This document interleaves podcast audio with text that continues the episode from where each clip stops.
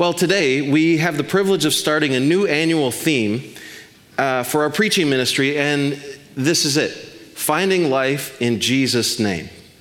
Now, normally we'd have a selection of, of sermon series throughout the year, generally from the Old and New Testaments in the Bible, uh, under this kind of unifying theme for the year. And but this year we're going to do something a little different, and it's not nearly as radical as a church picnic. Uh, but we're going to do something a little different this year. For the, almost the whole year, for over 40 weeks, we're going to go through uh, slowly, chapter by chapter and verse by verse, through the gospel according to John. And so this morning, I have the somewhat honestly difficult task of introducing this whole series and also uh, jumping into the beginning of John's gospel, which is traditionally called the prologue or the introduction. And John uses this prologue to introduce many of the themes that we will see going forward in the weeks and months ahead of us as we work through this account. So, some of you might be wondering today so, first of all, what is John all about? And secondly, like, why should we care? You know, why should we as a people today, in 2023, in Appleton, Wisconsin, study at length the gospel according to John? And those are good questions, and I'm glad that you asked them. Uh, I will, I'd like to start with a few questions for you. And the first is this How do you feel about your life? Have you ever felt unsatisfied with your life? Or even when things were going well, that something was still missing?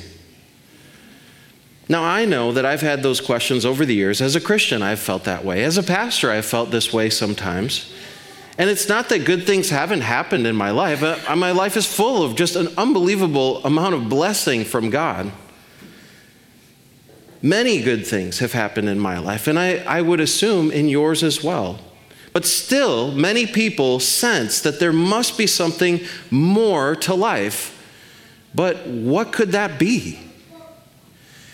Well, a long time ago now, there was a man named John who was one of the closest friends of Jesus.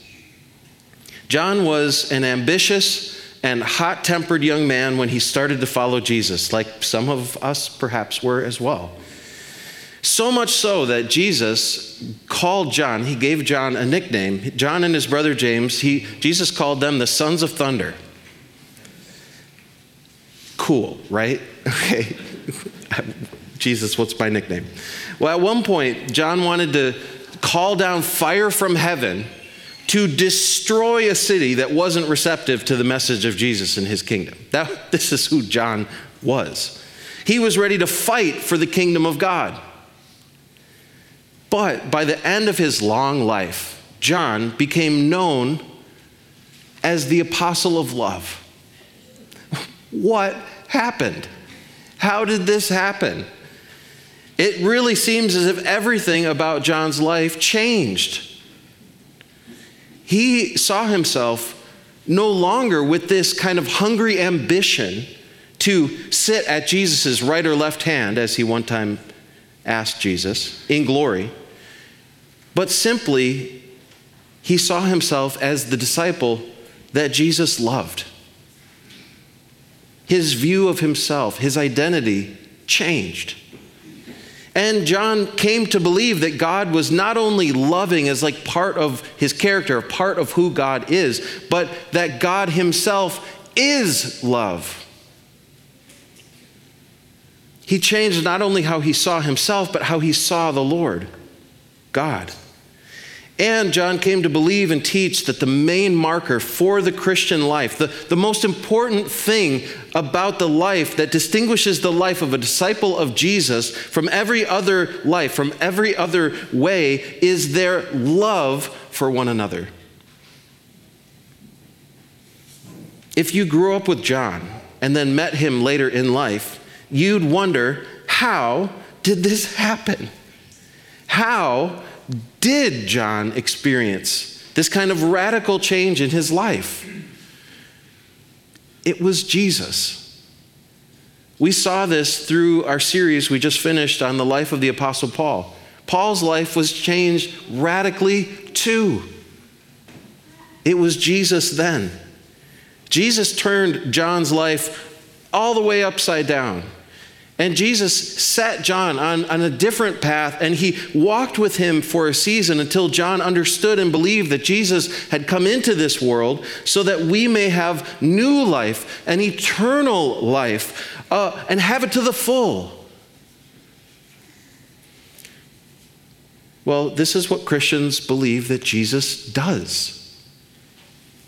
So, why should we care about what John has to say today? Well, because of this. Because John claims that the new life that he found, a life which is marked by God's power and his presence and his purpose, is available for all who believe today. And this is what John's gospel is all about. It's about who Jesus is, first and foremost, what God has done and is doing through Jesus, and then the reality of this new life, this eternal life, life to the full, that is possible when we believe in Him. And so, whether you've been a Christian your whole life, or if you're here today and you're just starting to consider the claims of Christianity, this series will better help you see the kind of life that is found in Jesus' name. So, today, if you have your Bible or a Bible app, please take it and open it to John chapter 1, starting with verse 1. If you're not real familiar with the Bible, there is a book in it called 1 John. That's First John, that's a letter. We're not there. We're in just John chapter 1, starting with verse 1. We'll put the scripture on the screens for you as well. But we're, what we're going to do is we're going to go through this prologue, which is a dense passage, I will admit. And I'm going to unpack it as we go. And then today, because it's the summertime, I'm just going to leave you with one takeaway, okay? To go easy on you. Let's jump in. John 1 1. In the beginning was the Word, and the Word was with God and the Word was God. He was with God in the beginning. Through him, all things were made. Without him, nothing was made that has been made. Let's pause here. So, John very intentionally starts his gospel with the words, in the beginning. Now, what does that remind us of? Well, for, for the Jewish audience of his day, they would have been immediately thinking about the first book of the Hebrew scriptures, which is the book of Genesis, which starts in the beginning. Now, for us today, this is the Old Testament in our Bibles, and, and we should in turn think of how Moses began the book of Genesis, a book of beginnings, in the beginning. Moses said, In the beginning, God created the heavens and the earth. So, here, by using the same phrase to start his gospel account, John, brilliantly, is basically saying, with the coming of Jesus, we have a new Genesis. We have a new beginning. God is doing something new, a creative act, just like before. So, echoing Genesis, John says that in the beginning was the Word and the Word was with God. But then he says, and the Word was God. It, and it's not just that God spoke as he did in Genesis, when God said, Let there be light, and there was light, but that word that God spoke was somehow with God while simultaneously being God himself. Unusual, right? What is John saying? What does he mean by this? Well, the next clue is that John says that this word was a he. He was with God in the beginning, and it was through him that all things were made. So, who was this word? Who is he? Well, we'll find more clues as we continue. Uh, let's look back at verse, let's continue with verse 4. In him, this word, was life and that life was the light of all mankind. The light shines in the darkness, and the darkness has not overcome it. There was a man sent by God, sent from God, whose name was John. He came as a witness to testify concerning that light, so that through him all might believe. He himself was not the light, he came only as a witness to the light. The true light that gives light to everyone was coming into the world. Okay, let's, let's pause here again. So, so John is writing this as an old man uh, in the latter half of the first century AD, and he's most likely writing from the city of Ephesus in modern Turkey, a city that we encountered a few weeks ago in our series on the life of the Apostle Paul. According to church history, the Apostle John was the bishop of Ephesus at the end of his life, overseeing the region that the Apostle Paul initially brought the gospel to. And John starts out um, and here we see one of the unique aspects of, of how John writes. He starts with this theme, the Word of God, and then he seems to mix his metaphors and, by introducing this theme of light and darkness. but just wait. this is nothing. As we work through this gospel, John stacks up one picture, one metaphor on top of the other, on top of the other, on top of the other. And why does he do this? Well, I don't think he's trying to be confusing for us. Uh, we just finished, again, the series on the life of the Apostle Paul, and Paul writes in a very different style than John. Uh, especially in his letter, I think of his letter to the Romans, where Paul writes almost like a lawyer building his case, laying out clear arguments which build on one another, almost in bullet point style. And Paul, though he grew up in Tarsus, which was a beautiful place by the Mediterranean uh, with the view of the mountains, Paul never uses any sort of environmental metaphors. He gets right to the point, while John, on the other hand, has a very different style. So the same Holy Spirit inspired both apostles to write, but the Spirit always uses the personalities which are unique of the human authors. And so, John, to me, seems way more artistic than the Apostle Paul. So, we just spent a lot of time with Paul. Some of you are worn out. Some of you are really excited by his style, and you know, I kind of am. And, and some of you, uh, others of you, may appreciate John a little bit more. I think John paints with watercolors and not bullet points. Well, I think that art is actually a great analogy for what John's gospel is, is like. I, I think of John's gospel like an art museum.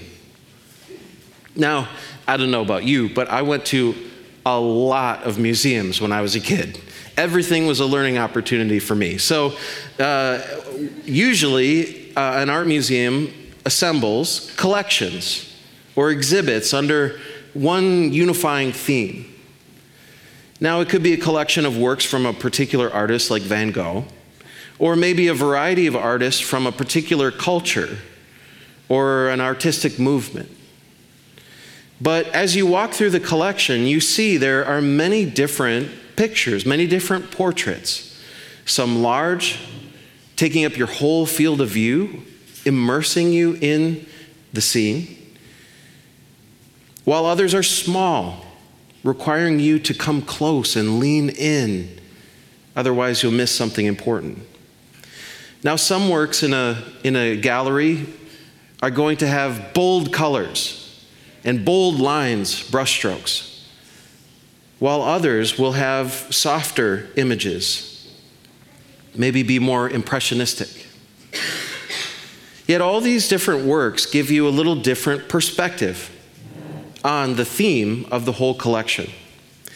And this really is how John writes.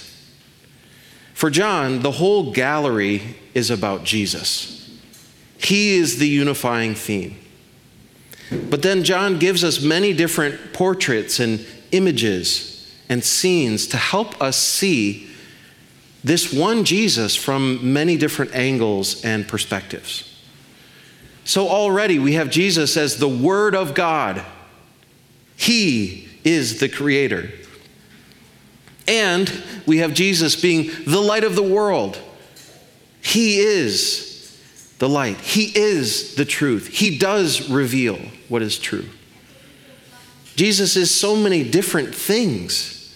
And so, throughout his gospel, John gives us many different metaphors for who Jesus is. Throughout his gospel, John gives us seven signs of his glory, miracles that reveal a little bit of who Jesus is. Throughout his gospel, John gives us seven I am statements where Jesus clearly identifies with God. John gives us several long sections of Jesus' teaching and, and all kinds of other things for us to look to and learn from and help us understand who this man is and what kind of life does he offer. So, one minor note before we continue with our prologue is that the man named John, who's referred to in this section, is not the author, the Apostle John, but is John the Baptist. So, one of the clues that John is the author of this gospel is that he doesn't distinguish John the Baptist because he's obviously the other John, the apostle and the baptizer.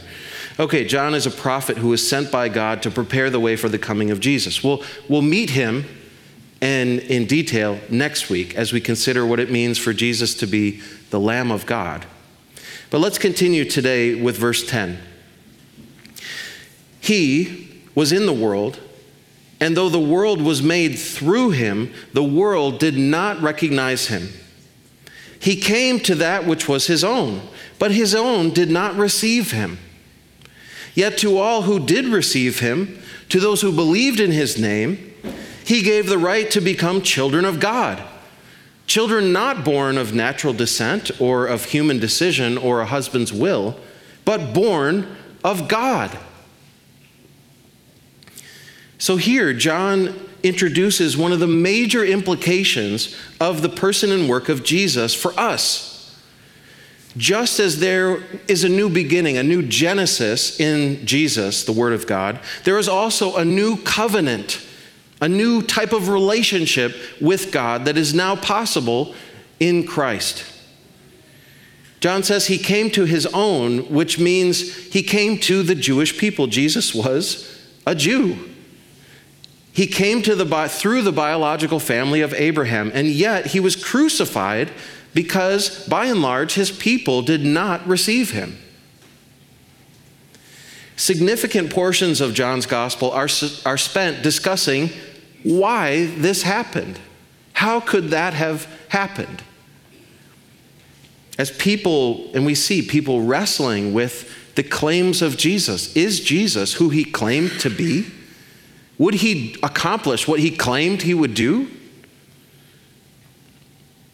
However, for all who did receive him, and this is very significant, for all who believed in his name, this is faith. Jesus gave them the right to become children of God, men and women who become sons and daughters of God. Now, as we saw in Paul's ministry, this went way beyond uh, the people of Israel to include the Gentiles, the non Jewish peoples, including all of the peoples around the world. And we see this with Jesus' conversation with the Samaritan woman at the well in John chapter 4, and we see this elsewhere. God the Father is forming a family, not by biology or a certain ancestry or ethnicity, but by faith in Jesus, his son. And so, a major part of finding life in Jesus' name is realizing what life is like when God is your father and you are a child of God. We'll see throughout this gospel that Jesus makes this point, and John makes this point in a number of places and ways. His, in the conversation between Jesus and Nicodemus in John chapter 3, or later in Jesus' high priestly prayer in John 17, and on and on. But let's finish the prologue starting with verse 14 here. Verse 14 The Word became flesh and made his dwelling among us. We have seen his glory, the glory of the one and only Son who came from the Father full of grace and truth. John testified concerning him. He cried out, saying, This is the one I spoke about when I said, He who comes after me has surpassed me because he was before me. Out of his fullness, we have all received grace in the place of grace already given. For the law was given through Moses, grace and truth came through Jesus Christ. No one has ever seen God but the one and only Son, who is himself God and is in closest relationship with the Father, has made him known. This is God's word. Well, so verse 14, really, in my opinion, is one of the most important Christological statements that's a big word statements about Christ uh, in the Bible. Remember, John started his gospel saying, In the beginning was the Word, and the Word was with God, and the Word was God.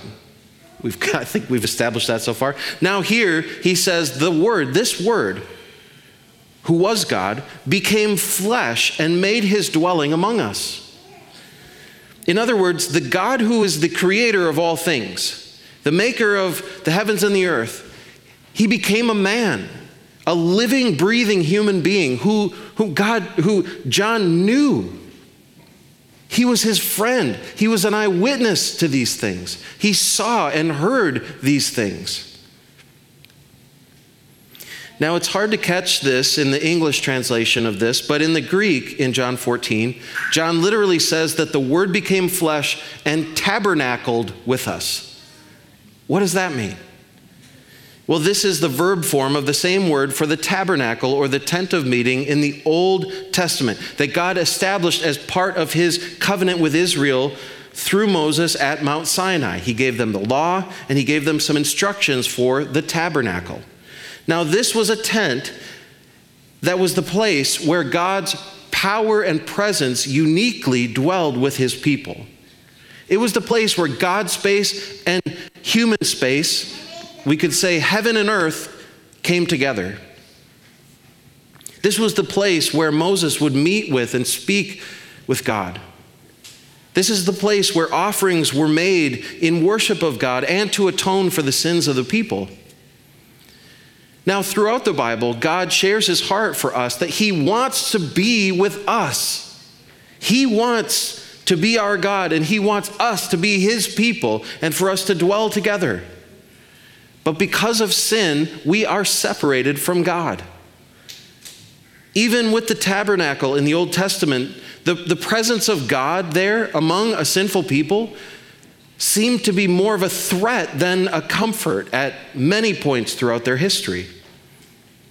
But one of the great themes of John's gospel is that Jesus is the true tabernacle. He is the true temple. He is the place where God dwells with his people. He is the place where God's truth is not only spoken and shared, but it's fully embodied. The Word of God was made flesh. What this means is that if you look at Jesus, you see God. What this means is if you listen to Jesus, you are listening and you hear God. And only in Jesus can we ultimately know God, our Father in heaven. Even though no sinful human being has ever seen the fullness of the glory of God, for they could not see God and live, John says that Jesus, the one and only Son, who, John wants to be clear about this point, is also God, lest we forget, he has, Jesus has made the Father known to us. Now, again, we'll see this throughout John's gospel. These themes in the prologue will run all the way through. We see this theme in especially in John 14 where Jesus clearly says, "No one comes to the Father except through me." And he also says, "If you've seen me, you have seen the Father." So, with all of this here in the prologue, John introduces these themes. And I didn't want to spend too much time on any one of these themes because what are we going to do for the rest of the year, right? This is what we're going to be talking about for this whole rest of our series. So today, I want to just give you a, picture, okay? We're standing in the foyer of the gallery. And maybe in the prologue, we're looking at like a you are here map of this exhibit that John has curated for us. And so, my takeaway for you today is this real life is found by faith in Jesus' name.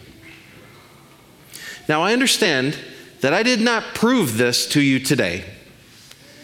I'm giving you the takeaway for the rest of the year right up front. And what we're going to be doing in many different places and through many different passages and through many different metaphors and themes throughout this whole series, I hope to show that this is true. That real life is found by faith in Jesus' name. But according to John, real life, that is the life of God the Father, that is the life of a child of God, the life of heaven, uh, eternal life, real life, a life to the full, is found by faith. That is, this life is found by believing and trusting in the person and work of Jesus, who is the Son of God and the Son of Man, who is the Word of God and the Messiah, who is the great King high priest, and the I am. John found this life and it changed everything about him. It changed a son of thunder into the apostle of love. It changed his past, present, and future because, friends, Jesus changes everything. But for many of us today, and for many of the people in our lives, people that you love, your friends, your family members, and other people in this community, for so many of us, life in this broken world seems so unsatisfying, so difficult. It feels like something's missing. I think I notice it most when things seem to be going relatively well. Yet there's still this sense that there must be something more. Well, my friends, what we need is we need the Word of God to speak. We need Him to come into our lives in flesh and blood and make His dwelling among us as well. We need the light of the world. In short, we need Jesus.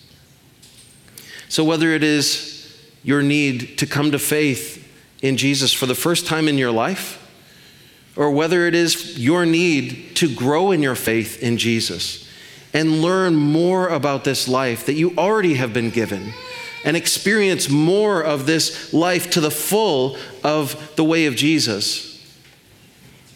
I trust that this is what God will do throughout the rest of this year.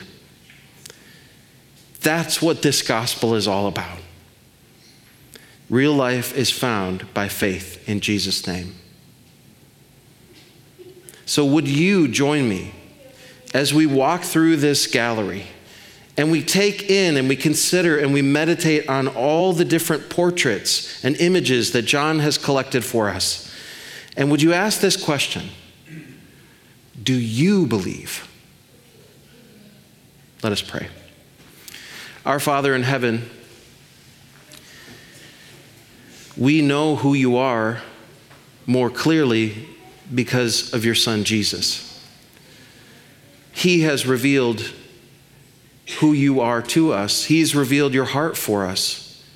He's revealed your character and your way. And Father, I pray for all of us that we, as we consider the person and work of Jesus, maybe for the first time or maybe for another time, Lord, would you breathe through your Holy Spirit the breath of life into our hearts and minds, into our souls so that we might be moved by what we find. And we might be moved in faith to both believe and to trust in your Son. And Father, that we might have life, an abundant life, an eternal life.